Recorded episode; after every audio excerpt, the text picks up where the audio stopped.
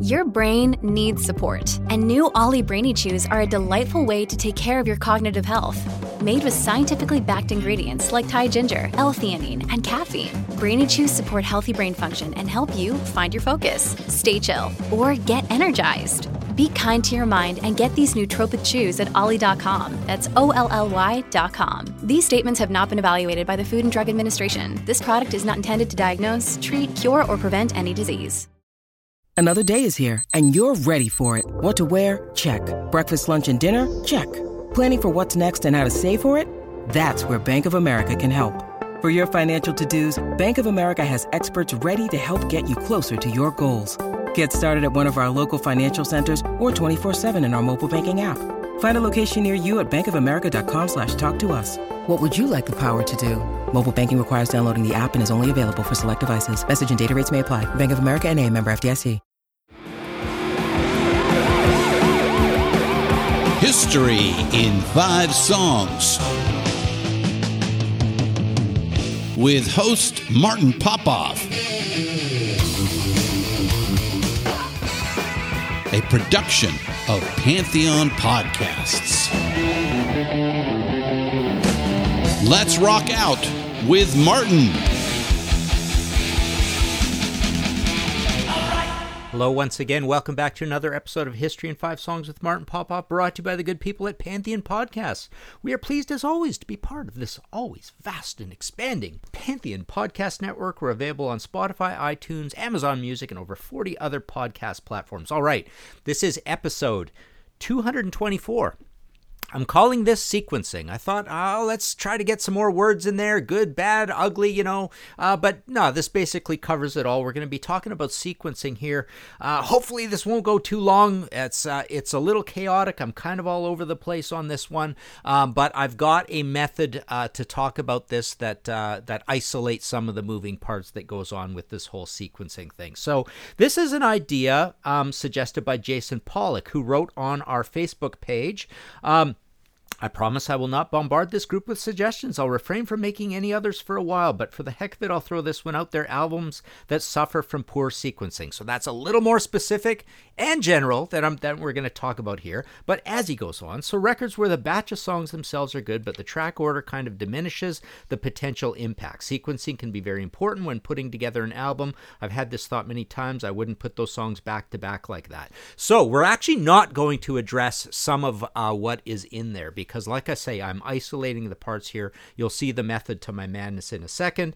Um, but he says, for instance, Night Ranger, a truly great rock band, released their comeback album in 1997 and opened up with a ballad. Terrible choice. Uh, we are going to kind of uh, look at that. To give you another example, Giuffria's album Silk and Steel was kind of bizarre experiment in making one side all ballads, other side all rockers. We'll kind of get to a bit of that as well. Uh, so albums that suffered from poor sequencing, I shall retreat to my corner. Later on, he said, when I engaged with them a little bit, whenever there are two songs back to back in the same groove and key, it drives me crazy. The first and last songs in the album are obviously important, but I feel the second song is equally important in trying to mix up lyrical matter, chord structures. Okay, this is all good stuff, Jason, but we're not going to uh, be looking at the intra intra uh, between these. We're basically going to be looking at. Um, what I've done here is um, I'm I'm isolating this to okay. So our examples are going to be big bands we all know, so we can all sort of uh, understand what's going on. I'm also isolating it to vinyl at this point uh, because I got so much to talk about. Um, I almost don't want to get into CDs, but maybe that could be a whole separate episode. I don't know. Um, but as you've touched upon here, uh, I'm going to take a look at this uh, in uh, in five parts because this is called History in Five Songs. Uh, so what we're going to look at is um, the area of uh, uh, side one, track one, the second song. Side one, the end of the side. Side two, the first song, and and the end of the entire album. So that's how we're going to go into this. Um, but yeah, just a couple of things I wanted to touch on. Well, let's let's finish off what Jason says here. Uh, yeah, the more I thought about it, uh, the more maybe it's not a good idea. You'd have to be talking about. Okay, that's that's getting into uh, the stuff about. Um, needing the uh, needing all us to understand uh, what these examples are. So I've I've hopefully done that pretty good. Uh, and to a point, it is subjective thing in a way, but isn't all of this kind of subjective? Um, that touches upon a point that. Um, you know, okay, so we're not going to be talking about good sequencing in terms of entire albums because those albums come out, they're thought about, they are, you know, somebody did uh, take a look at the sequencing and this is the sequencing, so we know. So it's kind of a weird philosophical thing that um, this is, we're looking at hypotheticals that don't, don't um, happen, or actually, in a way, we're looking at examples that we are agreeing or disagreeing with on, on a individual basis. Uh, but I guess my point is, well, here's here's sort of more about the point. The number of permutations. So I, I kind of looked this up on the net. Um, if you have 10 songs, there's something like 3,628,800 permutations of ways to sequence. So this is, again, why it's all very subjective. If there's nine, it's much less. It's about a tenth. 362,000, uh, 880,000. I don't know if these numbers are exactly right. It's hard to kind of look at this, look this up. Eight, uh, it exponentially goes down again to about 40,000 kind of thing. So whether those numbers are, are right or not, there's a lot of permutations to the way to sequence something. So, so it kind of gets sort of uh, stupid to sort of try to, um, you know, to pick a sequencing of all the tracks, sort of thing. Suffice to say, in most cases, they do a really good job. Um, and then, and then inside of each album, there's one or two things you might uh, disagree with. Um, you know, and I looked at Reddit um, a little bit as well. Uh, there are some good sequencing discussions there, and one thing that was brought up a few times was that uh, in the vinyl days, as you got closer to the middle of the album, uh, the grooves are going to be closer together and they're turning around at more of an angle. So you didn't want a bunch of your loud stuff there uh, to, to stop the needle skipping out of the groove. So that's why um, you will find, apparently for technological reasons, a lot of your lighter songs towards the end of side one or the end of side two. Uh, so that's where you can put in that sort of stuff. And I just wanted to make another point about vinyl versus CD. Sequencing matters matters even more, I think, uh, in an abstract way when you can actually see it. Uh, when you can actually look at the vinyl and tell, you know, what's dark, what's light, what's heavy, whatever. And you can see the lengths of the songs so I think it's it's almost more important even uh, because there is a visual aspect to vinyl. Um, but people talked about on Reddit as well. They talked about um, different keys. Um, let's see. Let's, what, what can we pick out here? Before CDs and cassette tapes took over the world, al- yeah, albums had to fit in the inherent limitations of vinyl record due to physical limitations. Record will lose information as it moves through the grooves towards the center, meaning softer songs would often be placed at the end of a side. Uh, that's a lot of crowd pleasing ballads from the 80s were also. Um, always the last song on side A kind of thing. Uh, let's see. Some material works uh, in the context of an album, not filler, but sleepers, deep cuts, or connective tissue. I think this kind of material is really important to the album experience. I think ideally you'd kick off an album with two or three tracks that encompass what you're about, are easily digestible, and act as a statement. See, here's another thing. Um, as we get into side one, uh, first track, people have sort of said things like sets the mood of the album. Well, that's not really true. I mean, often it's the fast rocker, right? So it's not exactly the mood of the album, it's the heaviest thing on the album. So it's not even really true uh, in that respect. So, um, okay, so I won't go uh, over uh, a bunch more of these notes here. Let's get into it and let's look at my method. So, again, to isolate uh, the moving parts, I've got five positions on a vinyl LP to match with our five songs idea. Um, the first category is side one, track one. And every one that I'm going to pick here, just to be a little naughty, is going to be a bad example uh, of, of what we're talking about here. Um, so, uh, so yeah, take a listen to our first track here. This is Van Halen with You're No Good.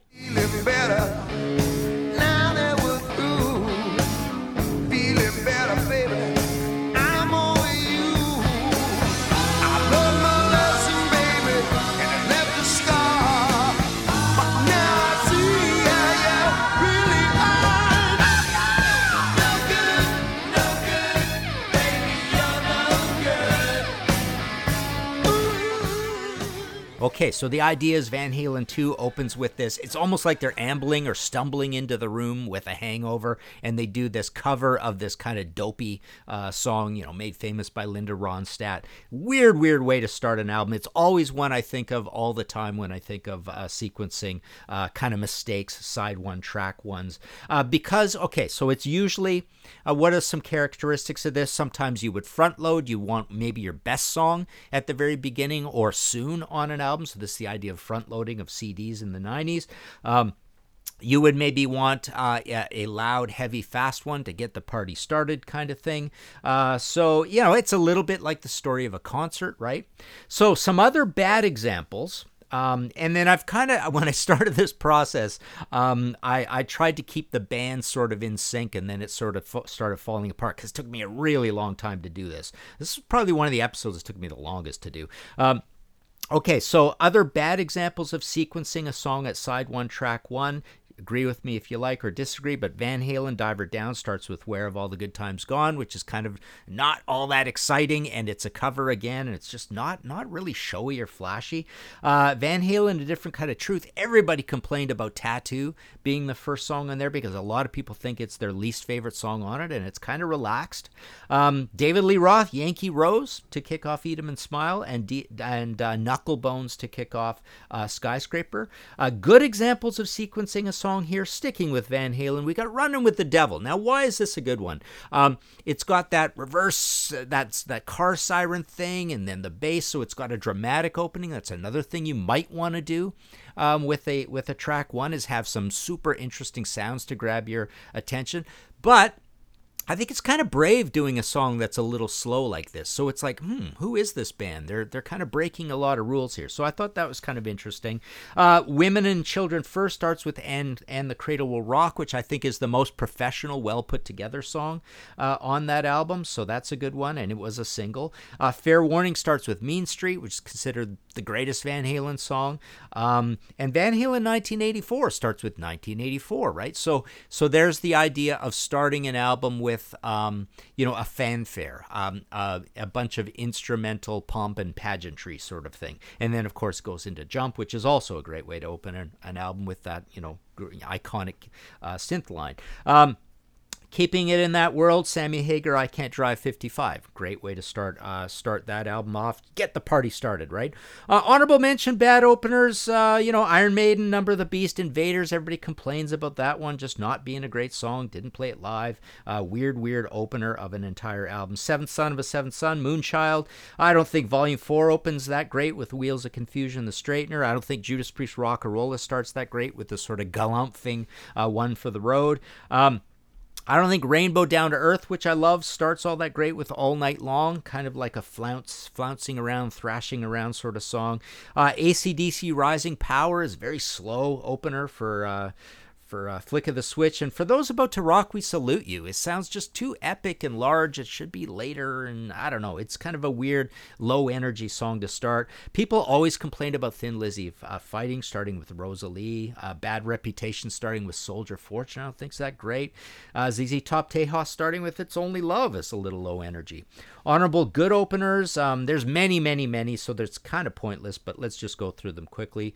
Uh, Killers, Iron Maiden starts with Ides of March, so pomp and pageantry. Uh, where Eagles Dare introduces us to Nicko McBrain with that drum fill and, and a very, you know, triumphant sorting sounding metal song. Uh, Heaven and Hell, Black Sabbath starts with Neon Nights.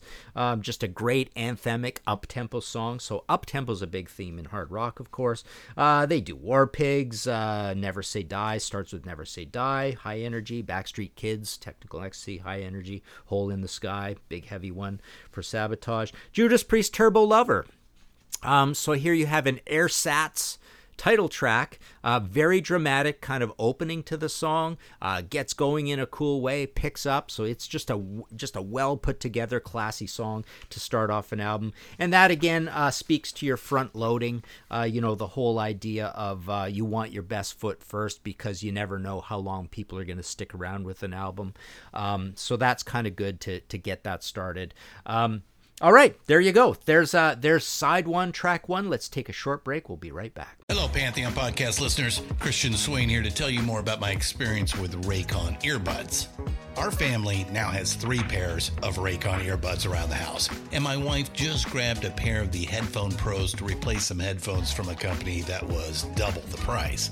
And yes, she loves them. Now, if you haven't pulled the trigger on a pair of Raycons, or even if you have, but you're in the market for another pair because they're just that good, well, now is the time to check them out because they just launched their upgraded model of the best selling everyday earbuds. With Raycon's upgraded everyday earbuds, now you also get active noise cancellation, ergonomic design, and multi point connectivity that lets you pair with two devices at once. New quick charge function, three customizable sound styles, plus awareness mode. Available in a variety of vibrant new colors to complement any and all skin tones. I even have a pair of earbuds in a cool green color. I have tried just about every earbud known to humankind, and these Raycons are fantastic. Seriously, if you've been wanting to check out Raycons, there truly is no better time. You're going to ask yourself why you didn't check them out sooner, and Raycon offers a 30-day happiness guarantee. So, what are you waiting for? Go to buyraycon.com slash Pantheon today to get 20% off your Raycon order, plus free shipping. That's right, you'll get 20% off and free shipping at buyraycon.com slash Pantheon. Buyraycon.com slash Pantheon.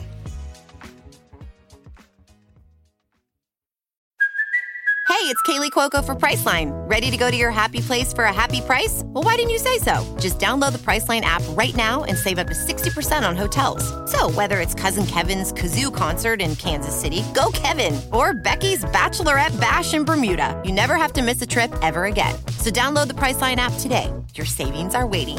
Go to your happy place for a happy price. Go to your happy price, Priceline. When you need mealtime inspiration, it's worth shopping Kroger, where you'll find over 30,000 mouthwatering choices that excite your inner foodie. And no matter what tasty choice you make, you'll enjoy our everyday low prices, plus extra ways to save, like digital coupons worth over $600 each week. You can also save up to $1 off per gallon at the pump with fuel points. More savings and more inspiring flavors make shopping Kroger worth it every time. Kroger, fresh for everyone. Fuel restrictions apply. All right, back again. History in Five Songs with Martin Popoff, episode 224, sequencing. Uh, take a listen to this and we shall discuss. This is Judas Priest again with Don't Go.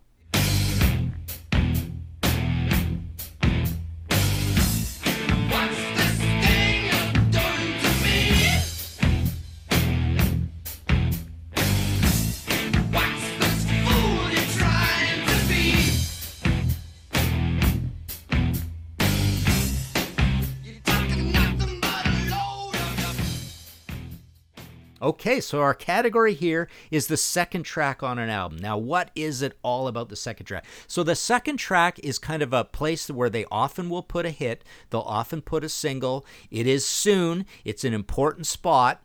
Um, it's kind of like we're into the album now. We want to show you something different from the first one. So that's a big thing about sequencing. Period is that is that you want this to to uh, flow like a concert, have changes, ebbs and flows, go up, go down, all that sort of thing.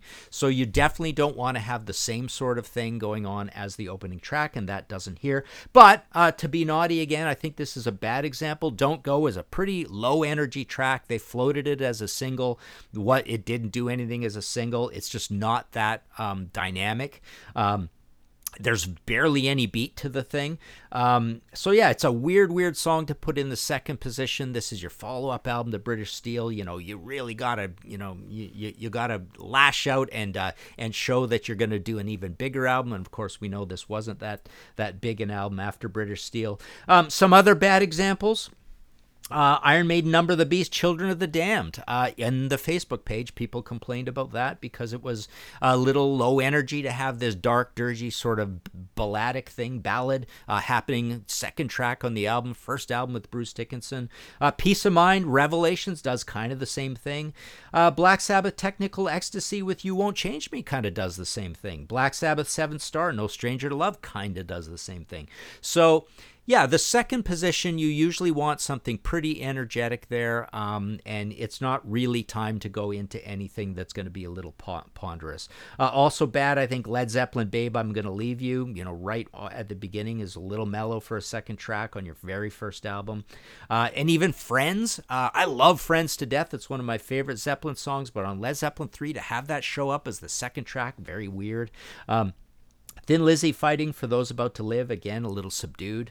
Uh, good examples of, of uh, putting a song second. So, uh, Sad Wings of Destiny kicks off with Victim of Changes, big epic, kind of weird. Uh, it's got some pros and cons of being a first track, but the Ripper, uh, with that whole intro going on, it's a short song. It's a it, it really gets to the point. It really shows that okay, if you didn't think there was enough energy with Victim of Changes, we're definitely going to give it to you with the Ripper. Uh, Screaming for Vengeance. Technically, the second track is Electric Eyes, so technically the second track is the very best song on the album. It's the masterpiece, the classic. Uh, so that's cool, and that album opens with a fanfare, so that's a great second track. Uh, Judas Priest Rocka Rolla opens with the song uh, well it, the second song is the title track rocka rolla. It's the most commercial sounding song so that's good. Iron maiden killers again exactly the same as electric eye. You get this amazing song with this here you get this great bass line and drum opening which is really cool. Um, you know, so after a fanfare. And uh, sticking with Maiden, Powerslave, Two Minutes to Midnight, probably the most accessible rock and rollsy song, hit you right between the eyes, different from Aces High. Um, so yeah, just a just a kind of cool change up uh, in what's going on there. All right, item number three, position number three, side one, last track of the album. Take a listen to this. This is Rush with Limelight.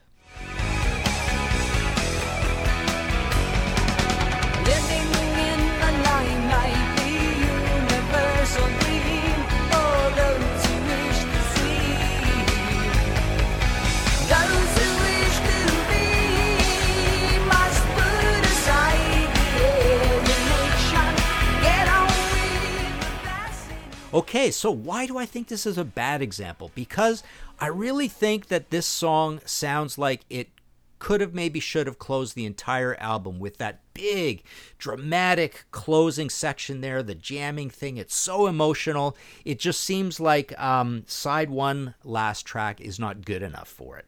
Um, so that's why i didn't like it here. Um, I, I, just think it's just so uh, impactful and such an important song.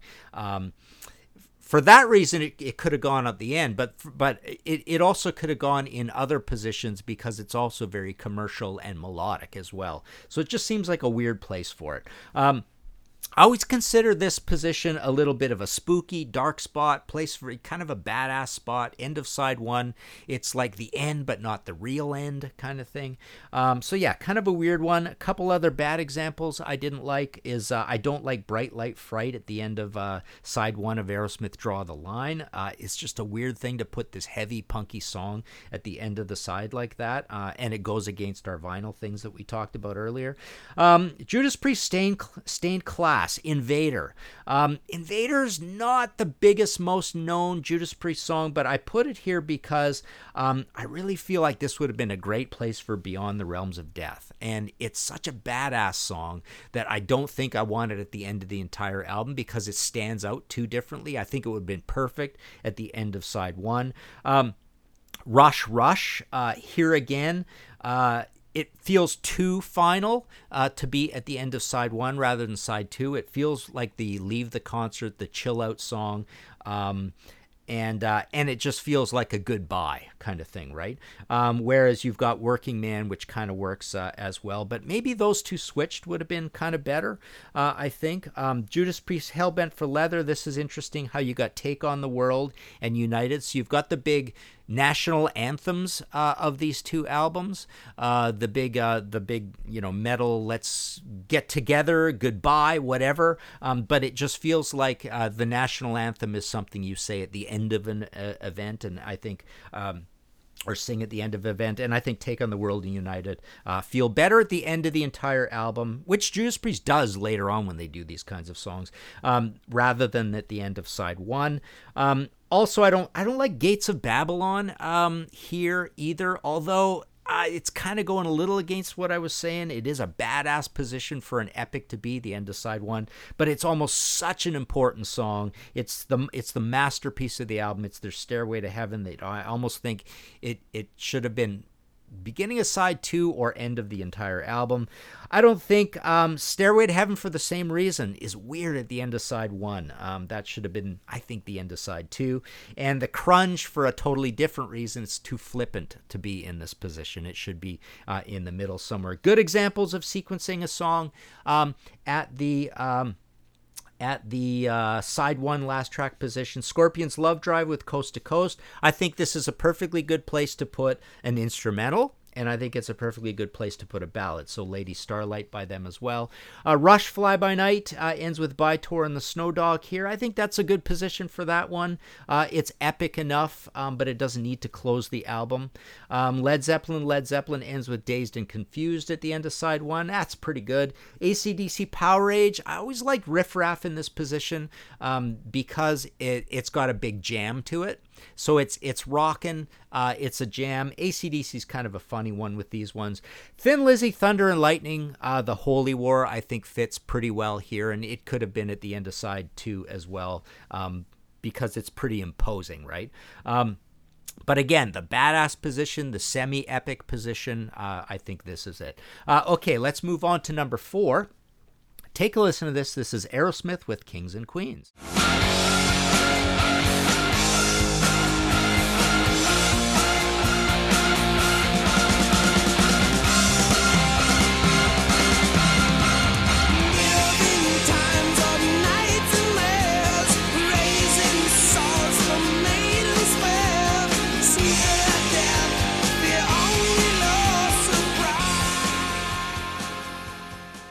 Okay, so we're at side two, track one. I've never liked this song in this position on this album. Something about it, something about it just rubs me the wrong way. Period. I know I've talked about it before. How th- this is not the type of song this band generally does, and it's not very believable for them. Even though it's a cool song and everybody likes it, um, but uh, given what it is, uh, you know, a big ponderous ballad, side one uh, on an Aerosmith album, even though it's side two, doesn't seem to make sense for me. Um, so, uh, but you know, they're putting it there because they feel it's an important song. Um, but you know, I don't know. It just it just doesn't go with Aerosmith that well. So, a, uh, a, couple other ones that I feel are bad is getting "Kill the King" uh, as side two, track one. I think that's such an amazing, amazing Rainbow song that it should have replaced the slightly weaker "Long Live Rock and Roll." Uh, so, so "Kill the King" should have been side one, track one instead of side two. Um, Rainbow Down to Earth begins with the Head East cover or Russ Ballard cover, sorry, um, Since You've Been Gone. Um, I feel that's just way too lightweight to, to start a side of a Rainbow album. Van Halen, Jamie's Crying. I never thought that song was that impressive enough to be uh, a side a side opener. They should have put maybe one of the more heavy metal songs there. Um, yeah, they they buried the super heavy heavy metal songs kind of all over the place, right? Um, so they didn't do that on this album, which is kind of kind of weird. But yeah, I, I think it's just a little bit too uh, casual a song to put uh, as a side opener. And then at the other end, Loss of Control, uh, Van Halen, they opened uh, a side uh, side two of This Is Women and Children First with that, and I think it's just too chaotic and weird and casual and not put together. It just sounds it, it, this is a flagship position and it shouldn't have a song like that. Um, some some other bad examples I think are Johnny the Fox with Johnny the Fox meets Jimmy the Weed. Um, um, just too funky for a side opener. Good examples of sequencing a song here. I think Screaming for Vengeance on Screaming for Vengeance works good here. Stargazer, you know, Rainbow Rising just seems perfect and, you know, mathematical and geometrical. Um, so it seems like a good place to put that. You got the two eight minute songs together. Uh, Carouselambra uh, is big and epic enough on In Through the Outdoor. I think it fits here. Unchained Van Halen. So, you know, that album, both sides open with two of the greatest Van Halen songs songs of all time, so that's fine. And the boys are back in town, Thin Lizzy. Uh, I don't know. I'm a little ambivalent about that one. Um, you know, well, I, I think it's pretty cool. I mean, Jailbreak is, I think, even a better uh, album opener for for those guys um, on the Jailbreak album. Okay, so now we are up to our uh, last position here. Uh, let's see, have we done all these side two track one? Yeah, I guess we've done them all. So uh, take a listen to this. This is Led Zeppelin with the Ocean.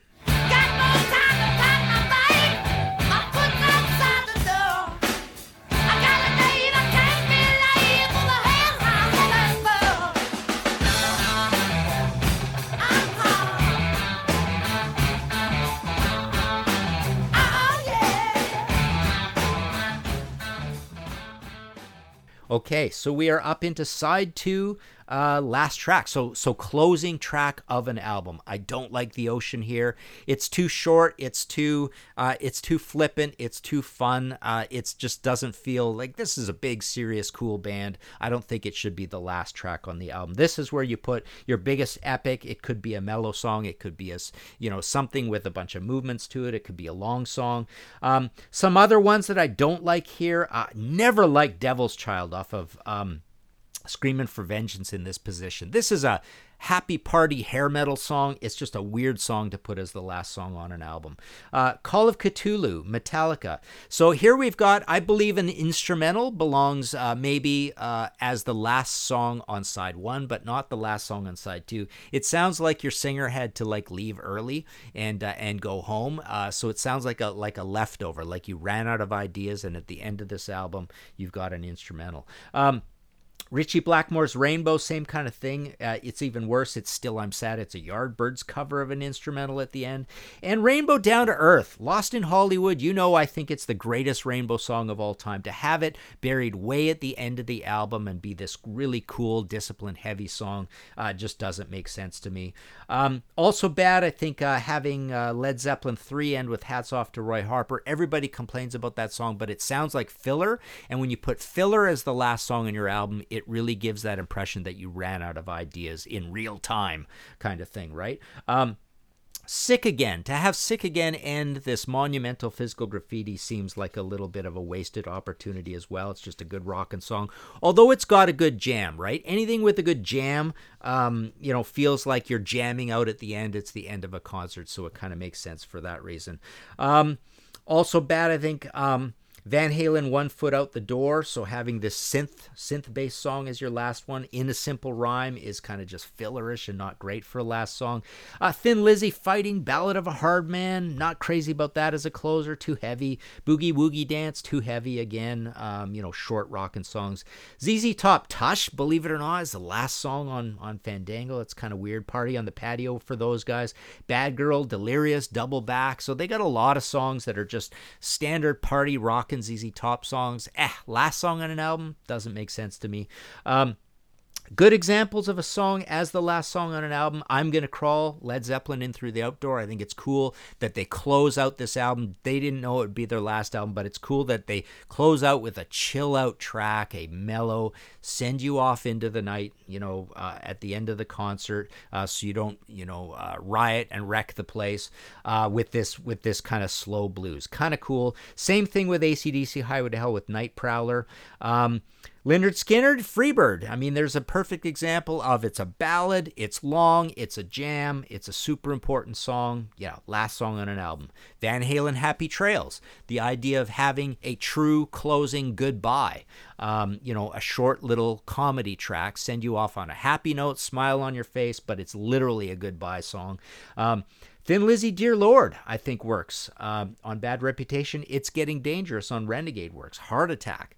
Um, Heart Attack is a poignant one because we've got that whole episode about last songs ever. But in terms of music, I, I think the music's a little too heavy for for a closing track. Um, you know what? This has been a long episode. I'm not going to go into some of these other concepts here. Um, because maybe we can talk about CDs at some point in terms of all this uh, as well. I think I threw a lot of information at you, um, but yeah, that was one way of looking at it. Is is those key positions? And like we say, vinyl has a lot of key positions uh, because it's got the two separate sides, and like I say, you can kind of see it, right? It's a visual thing as well. So let's just leave it at that for this episode. If you like this show and want to su- support future episodes, please go to kofi.com/slash Martin Popoff. Hit that red support button, buy me a coffee or a pint. This week, I would like to thank Joe Becht, Andy at Black Sugar Transmission, Lee Clifford, Daryl Oon, Augustin Garcia de Paredes, Jason Pollock, and Steve Polari. Thank you all very much. Um,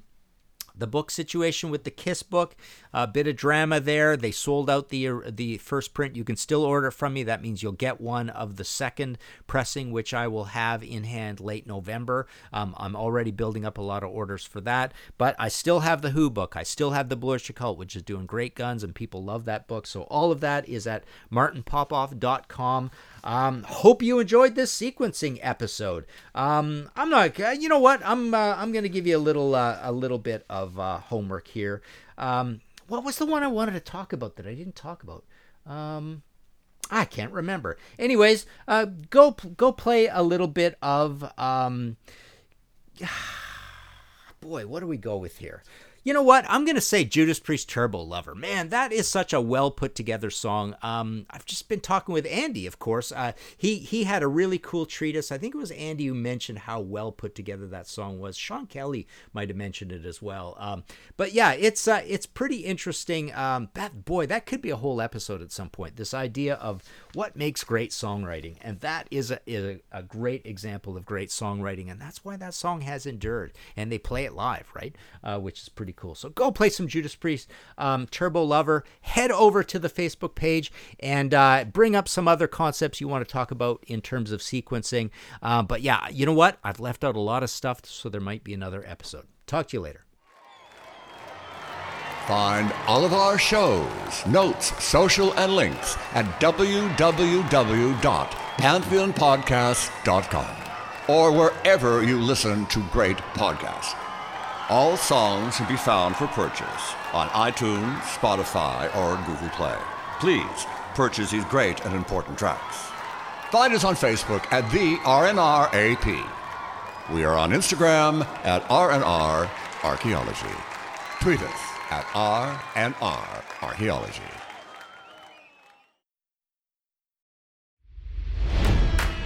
It's NFL draft season, and that means it's time to start thinking about fantasy football. FantasyPoints.com features industry leading experts and prognosticators using proprietary hand charted data to help you score more fantasy points. FantasyPoints.com is the place to go for whatever kind of fantasy football you play. Whether you play fantasy football, daily fantasy sports, or do a little bit of everything, Fantasy Points has the meticulously researched content to guide you to victory.